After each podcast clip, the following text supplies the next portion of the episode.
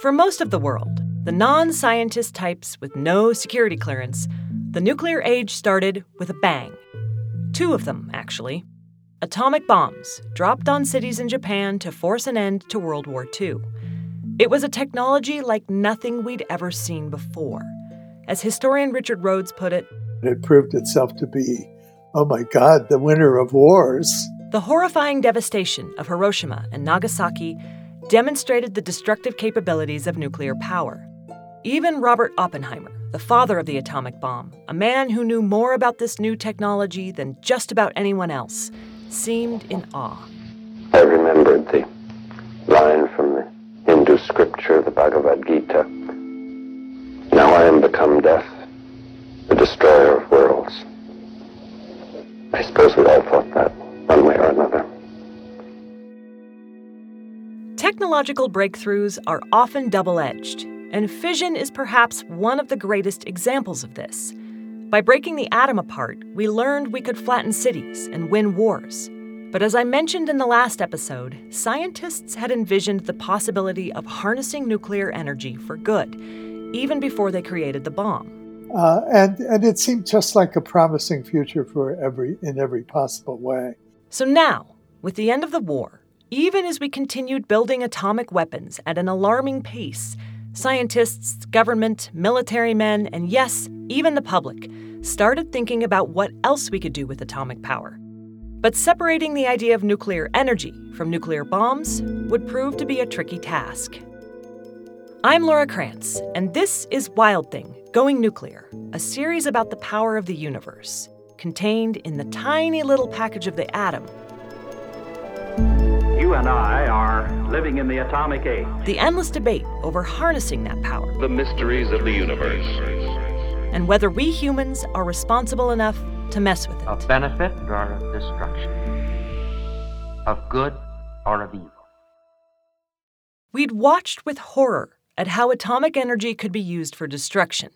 Now we wanted to see how we could use it for good.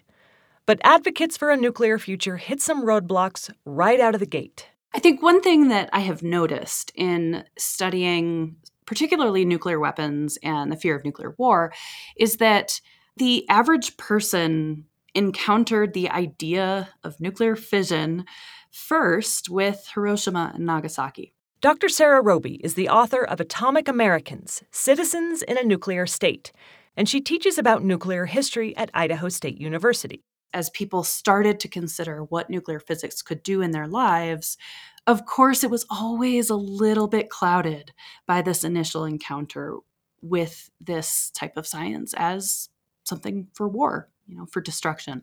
You can understand how that kind of introduction onto the world stage might have turned people off of the idea of harnessing the atom. But there was also another big factor. In the same way that I think the war purposes of nuclear weapons kind of cast a long shadow over all of the nuclear industry, I think so too did the secrecy of this industry. The entire nuclear industry, whether we're talking about bombs or reactors, came out of an environment of incredible secrecy. The Manhattan Project. Virtually no Americans knew about what was happening there until August 6, 1945. And by that time, we had spent $2 billion and thousands of Americans had been employed by this project. That secrecy made people uncomfortable. Citizens who feel the government has been keeping things from them tend not to trust the government very much. It does speak to a broader concern that was much more pervasive than just peace groups in the U.S., that there's something about the whole nuclear project that is profoundly anti-democratic. The decisions about building and using the atomic bomb were made by a small group of very powerful men. There was no public discussion, which of course made sense given what was going on in the world, the whole defeating fascism thing. But after the war, the public wasn't going to be as tolerant of that kind of secrecy. There's some tension there. Right? Because the Cold War is going on, the American public understands that we're competing with the Soviets. We don't want them to know about our nuclear program. But on the other hand, what does this say about our democracy? What does this say about our righteousness in fighting the Cold War? if we as citizens don't have any power or say in these very important conversations. President Dwight D. Eisenhower and his administration recognized this problem. They were very aware that that was not a good look for American democracy. And there's some pretty good archival documentation about the kind of behind-the-scenes discussions that went into the Atoms for Peace speech and the Atoms for Peace campaign more broadly. The Atoms for Peace campaign kicked off in December 1953, when President Eisenhower gave a speech at the United Nations General Assembly. He spent much of his time talking about the dangers of atomic weapons and his concerns over the threat they posed worldwide. But he emphasized that he wanted to declassify many of the secrets that had been kept during the war and establish an international agency that would help advance peaceful uses for nuclear energy. To the making of these fateful decisions, the United States pledges before you, and therefore before the world, its determination to help solve the fearful atomic dilemma, to devote its entire heart and mind to find the way by which the miraculous inventiveness of man shall not be dedicated to his death, but consecrated to his life. He also announced that the U.S. would continue to explore the peaceful uses of nuclear technology and science and share that with other nations of the world, provided, of course, that they weren't communists. This actually did start a broad international sharing of nuclear expertise, but that always existed in tension with the Cold War. Right? There's a limit to how much nuclear expertise the U.S. was willing to share. So transparency, but with some limits. Not to mention the fact that even as we were genuinely pursuing peacetime uses for nuclear energy, we were still testing some pretty destructive weapons. You know, we started being okay with shipping fissionable material abroad under very specific circumstances and, you know, teaching other nations about, you know, how to set up their own, nuclear reactors for power and stuff. But, like, we never stopped making bombs. And by the end of the 50s, not only did we have both thermonuclear and atomic weapons, but we had intercontinental ballistic missiles and ways to deliver them by air, by sea. And so the cynical take here is that Atoms for Peace, yeah, there were some small moves, but it never was at the expense of Atoms for War. The thing to remember is that while the uses of atoms for peace or for war are very different, the basic physics behind both uses are the same. Fission atoms release energy. The outcome depends on how controlled the process is. So here we have this instrument of war, built in complete and total secrecy, and now the government wants people to get on board with the idea of using this technology as a way to power the nation. That is not a publicity campaign that I'd want to run. The challenge after World War II for promoters of nuclear power, what was at the time called atomic power, was to really split off or separate atomic power from its origins in the military and in weaponry. That's Dr. Natasha Zaretsky. She's also a professor of history at the University of Alabama, Birmingham, and the author of Radiation Nation. That challenge of separating atomic energy's past from its future seems like it would have been a tough sell, especially after people had seen the negative side of things first. What advocates of civilian nuclear power did was they worked really aggressively to assure the public that atomic power not only had all of this enormous potential for addressing a range of problems, but also that atomic civilian power was nothing like bombs, that it was incredibly safe. Officials thought that the best way to do that was through education. Sarah Roby again. Yeah, I think there's this idea that if only people understood what's happening in a nuclear reactor, or if only people understood what nuclear fission is, that it's going to make this whole enterprise less scary. The government, specifically the agency that oversaw the use of nuclear energy, then known as the Atomic Energy Commission, used comic books, pamphlets, radio ads, and, of course, movies to give atomic energy a more friendly face. Do you guys remember the Blondie comic strip? I read it as a kid. It's a strip that's been around a good long while, since the 1930s. And in 1949, the main characters, Blondie and Dagwood, appeared in an educational comic book called Dagwood Splits the Atom. The foreword was written by none other than General Leslie Groves, who oversaw the Manhattan Project. By now, the world accepts the fact of atomic energy. What lies beyond in this new era are two paths, one to a benevolent future, the other to a ghastly end. We must choose the path to the benevolent future. To show us the way, Blondie and Dagwood shrink down to the atomic level to get an electron's eye view of how atoms work. It's actually kind of fun to read, albeit dated. You can easily find it online. And it's a prime example of how important the government thought it was to educate the public. They partnered with all kinds of organizations to promote the peaceful use of atomic power. The Chamber of Commerce, other professional organizations that sponsor these things. General Electric ran a couple of these sorts of what I call edutainment, right? Educational entertainment films. One well-known General Electric film came out in 1953 and was called A is for Atom. In a mere 14 minutes, it explains what an atom is, how energy is released, and how atomic energy can be used peacefully.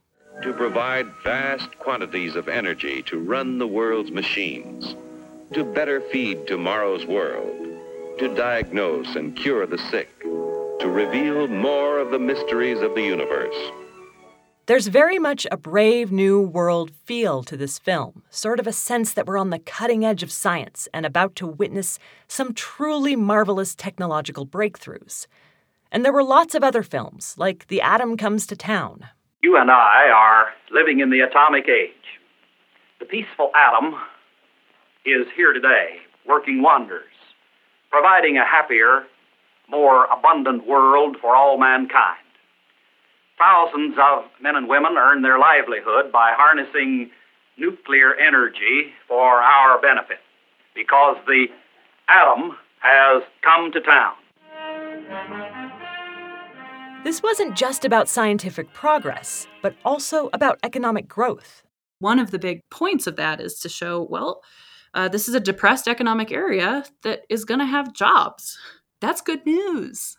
To appeal to both children and adults, the Alabama Power Company created a cartoon character known as Reddy Kilowatt, who sang this little ditty. I'm a busy little atom. I split myself in two. I multiply as many times as I have jobs to do. In summer, winter, spring, or fall, I'm ready every hour. Just push a switch and watch me zip with light or heat or power. And then there's my personal favorite, the Gilbert U-238 Atomic Energy Lab, a toy lab kit that kids could use to learn about nuclear science, complete with your very own, very real uranium sample. The government actually encouraged the kit because they hoped it would help educate children about atomic energy and what great things could be done with it. Side note, in 2006, a roundup of the most dangerous toys of all time put this kit in the number 2 slot. Number 1, lawn darts, otherwise known as jarts, which are now banned in the U.S. I mean, it's a giant heavy dart that you launch at a target 30 feet away. What could go wrong? Ow! In any case, there were a lot of forces at work promoting atomic energy. There's kind of an eclectic mix of bodies and organizations that are interested in promoting, nuclear science education. And I think a lot of it just has to do with trying to correct misconceptions or soften skepticism. Which isn't a bad thing. This was a complex topic, and officials knew people needed to feel comfortable with it if they were ever going to get over the fears sparked by the bomb. So the government really pushed hard on this idea of an atomic-powered nation.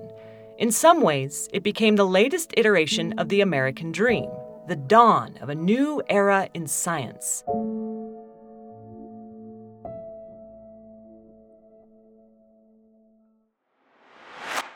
This season of Wild Thing is supported solely by First Light Capital Group. Founded by female entrepreneur Alba Toll, First Light Capital Group is an innovative investment firm that strives to generate outstanding financial returns and change how the industry fosters talent and diversity. First Light has a dual-pronged mission. First, it trades public equities, private equities, and debt using its proprietary data-informed investment process.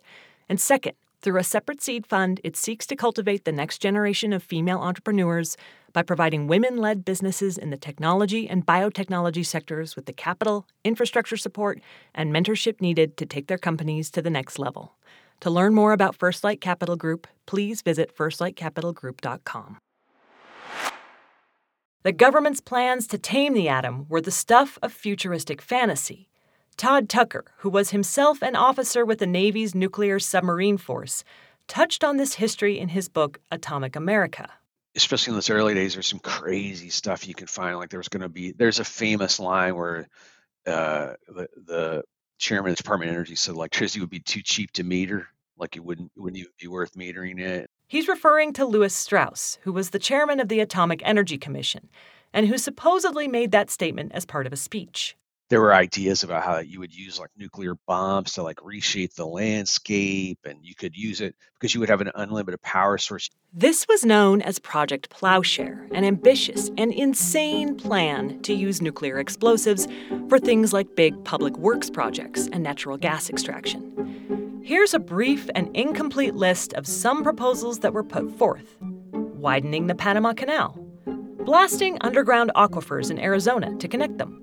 Cutting a road through the California mountains to help build the interstate, using hydrogen bombs to create a new harbor in Alaska. Not all of these were pipe dreams. In Rulison, Colorado, scientists detonated a nuclear bomb underground in the hopes of freeing natural gas trapped in the rock. It worked, but the gas was so contaminated with radioactivity that it couldn't actually be used. Officials mothballed these public works projects, although similar ideas still crop up every now and then, like the time a former American president, I'll let you guess which one, repeatedly floated the idea of nuking a hurricane to prevent it from making landfall. Fact, this would not work. But in the 1950s and 1960s, people were so enthralled with nuclear that anything seemed possible. Electricity in abundance, tiny reactors that could power our cars and planes and trains, medical and agricultural benefits like the atomic peanut. A North Carolina State College scientist using radiation to give Mother Nature a Herculean boost has developed the world's first atomic peanut. The new strain is expected to improve the nation's peanut industry by offering more resistance to plant diseases. Nuclear could do anything. The hype around this new technology assured people that fabulous, mind-blowing changes were coming. So there was a lot of almost magical powers attributed to it. Not very much downside. Nothing but optimism. A 1958 article in National Geographic entitled "You and the Obedient Atom" opened with this direct quote. These unimaginably tiny particles work like genii at man's bidding. Their peaceful energy is gradually shaping our world into a far better place. This seemed like the next American frontier, conquering the atom, making it work for us.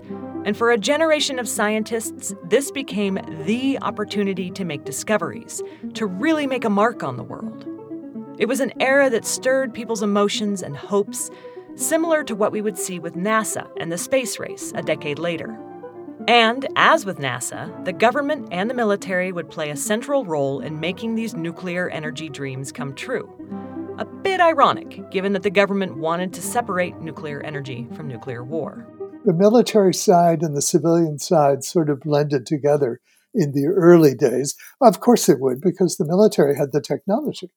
It had to be transferred over to civilian usage, and that meant training new engineers and all the things that go with that. Much of the training would take place in the vast, windswept desert of Idaho at the National Reactor Testing Station, the NRTS. Established in 1949, the NRTS was essentially a giant laboratory where scientists and engineers and military men could play around with atoms. This was one of the top places to work on nuclear science and create breakthrough technologies. Even the Navy, despite being thousands of miles from a coastline, pursued its nuclear program out there on the lava seas of the Idaho desert. This is the birthplace of the nuclear Navy. They built the prototype for the first ever nuclear sub, Nautilus.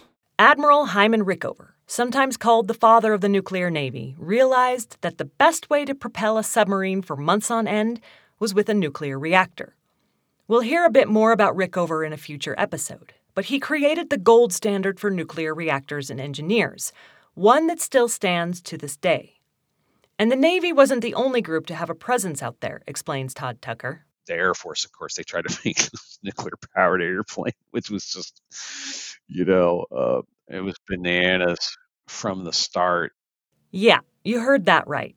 A nuclear-powered airplane. Something that would never need refueling, that had unlimited endurance, unlike the poor pilot flying it. The nuclear plane was ill-fated from the beginning. It was heavy, and made heavier by the need for lead shielding to protect the crew.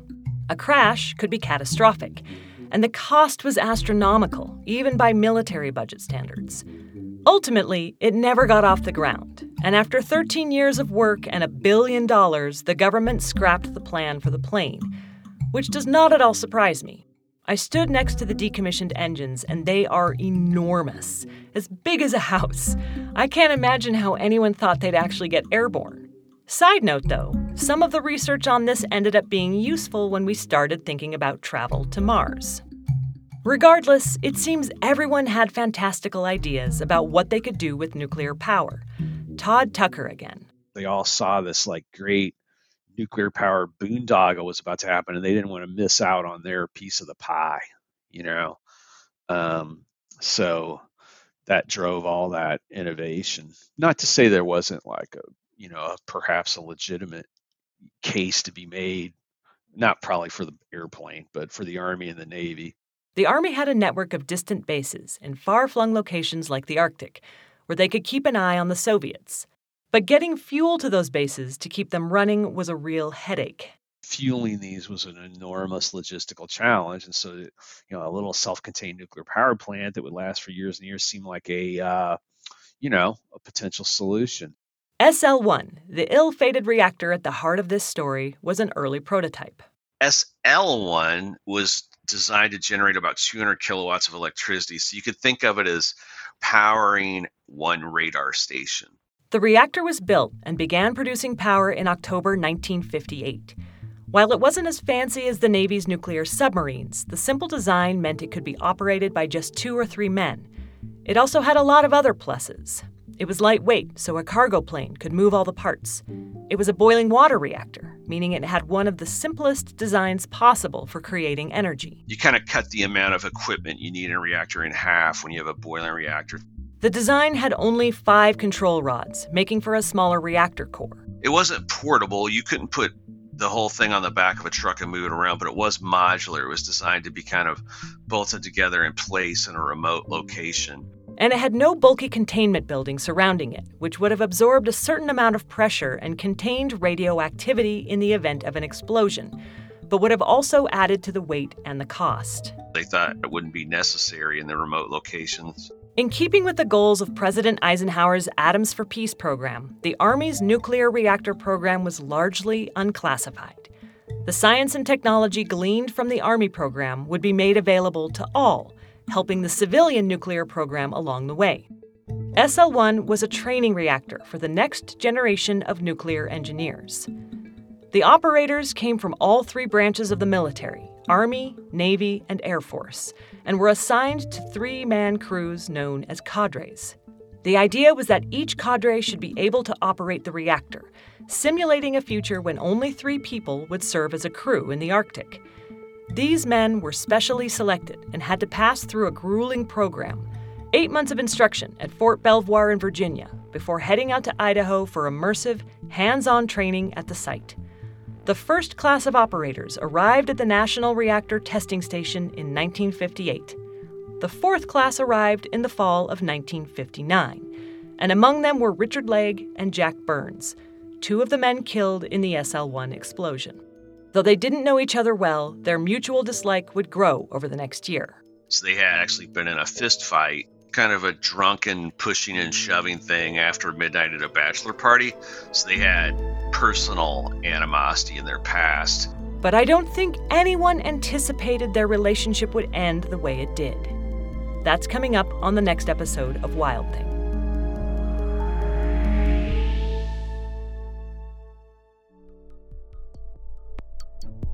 To learn more about America's relationship with the atomic age, check out Sarah Roby's book, Atomic Americans: Citizens in a Nuclear State. And for premium subscribers, we'll also have an extended bonus interview with her later this season. Premium subscribers get each episode early and exclusive access to all bonus episodes, not to mention the warm, fuzzy feeling that comes from supporting the show. For more information, go to wildthingpodcast.com. That's Wild Thing Podcast, all one word. You'll also find more about this season, including how to get Wild Thing t-shirts and stickers. Links to the website and the shop are also on social media, at Wild Thing Pod on Twitter, Instagram, and Facebook. Also, please consider leaving us a review wherever you get your podcasts, and definitely tell your friends. All of this really helps get the word out about the show and makes future seasons more likely. This podcast is a production of Foxtopus, Inc., with generous support from First Light Capital. Wild Thing is edited by Alicia Lincoln, with sound mixing and music from Louis Weeks. Our executive producer is Scott Carney, and I'm your host and creator, Laura Krantz.